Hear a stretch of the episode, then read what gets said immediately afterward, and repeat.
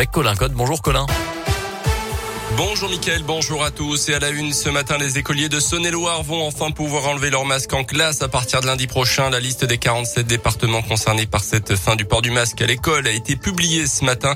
Une liste qui dépendait du taux d'incidence au niveau local. La Saône-et-Loire est à 22 cas pour 100 000 habitants sur la dernière semaine. En dessous donc du seuil d'alerte fixé à 50. L'Ain au contraire est juste au-dessus à 53. Pour les collégiens et les lycéens en revanche, le port du masque reste bien obligatoire. Les ados de 12 à 17 ans vont par ailleurs devoir présenter un pass sanitaire à partir d'aujourd'hui, un pass valide partout où il est exigé pour les majeurs, restaurants, cinéma, piscine ou encore pour aller prendre le train.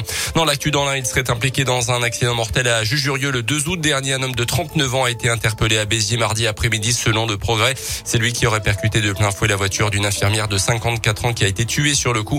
Il avait ensuite abandonné son véhicule avant de prendre la fuite. Le suspect sans domicile fixe mais qui vivait alors dans un camp de gens du voyage à Jujurieux a été transféré dans l'Ain dans la nuit de mardi à mercredi avant d'être entendu en garde à vue dans la journée.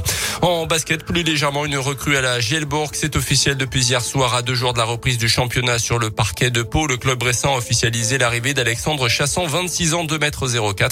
Il remplace Taylor Stone, parti à Gravelines. Et puis en foot, la Ligue des Champions, défaite de 1 de Lille à Salzbourg hier soir.